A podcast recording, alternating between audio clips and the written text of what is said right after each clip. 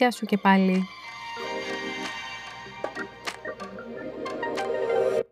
Είμαι η Μαρία Κυριάκη και ακούς το δεύτερο podcast του «Πού πας ρε καραμίτρο». Πόσο πιθανό είναι να έχεις και εσύ έναν καραμίτρο που σε κρατάει σε μια θέση όπου πλέον δεν ανήκεις; Και είπαμε, όταν εγώ θα λέω καραμίτρο, εσύ θα καταλαβαίνεις την αρνητική εσωτερική φωνή.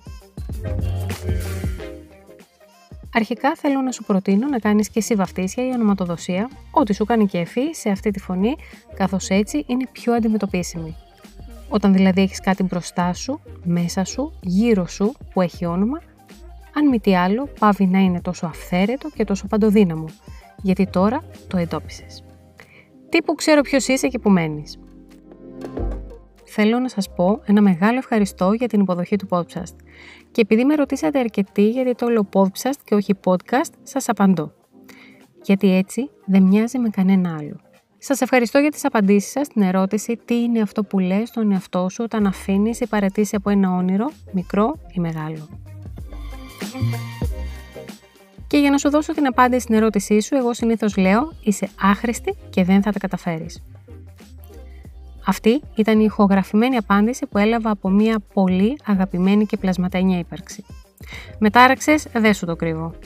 Οι ερωτήσεις που μου ήρθαν στο μυαλό ήταν ποιος σου το είπε αυτό, από ποιον το ψώνισες, σε τι σε εξυπηρετεί και γιατί αποφάσισες να το κρατήσεις; Ξέρεις, αυτό που προσπαθώ να προσέχω είναι να μην χρησιμοποιώ σκληρές λέξεις όταν μιλάω σε μένα ή για μένα. Κάποιες φορές το πετυχαίνω, κάποιες άλλες δεν. Πόσοι από εμάς τη στιγμή που δεν έχουμε καταφέρει να κάνουμε κάτι πάρα πολύ απλό, όπως ξέρω εγώ, να ξεβδώσουμε μια βίδα, δεν έχουμε απευθυνθεί στον εαυτό μας λέγοντας Καλά, πιο άχρηστη, πεθαίνεις.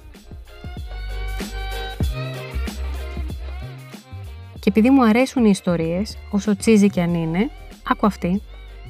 Ένα βράδυ, ένας γέρος Ινδιάνος μίλησε στον εγγονό του για τη μάχη που γίνεται μέσα στην ψυχή των ανθρώπων. Η μάχη, παιδί μου, γίνεται μεταξύ των δύο λύκων που υπάρχουν σε όλους μας. Ο μαύρος λύκος είναι το κακό. Ο θυμός, η ζήλια, η απογοήτευση, η απληστία, η αλαζονία, η αυτολύπηση, η ενοχή. Ο λευκός είναι το καλό. Είναι η χαρά, η αγάπη, η ελπίδα, η ηρεμία, η ταπεινοφροσύνη, η ευγένεια, η γινοδορία, η συμπόνια. Το παιδί σκέφτηκε και ρώτησε τον παππού του. «Παππού, ποιος λύκος νικάει» Και ο γέρος Ινδιάνος απάντησε «Αυτός που ταΐζεις περισσότερο».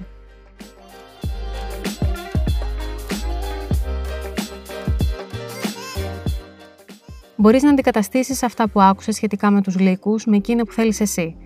Φτάνει να απαντήσεις την ερώτηση. Εσύ, ποιον λύκο ταΐζεις;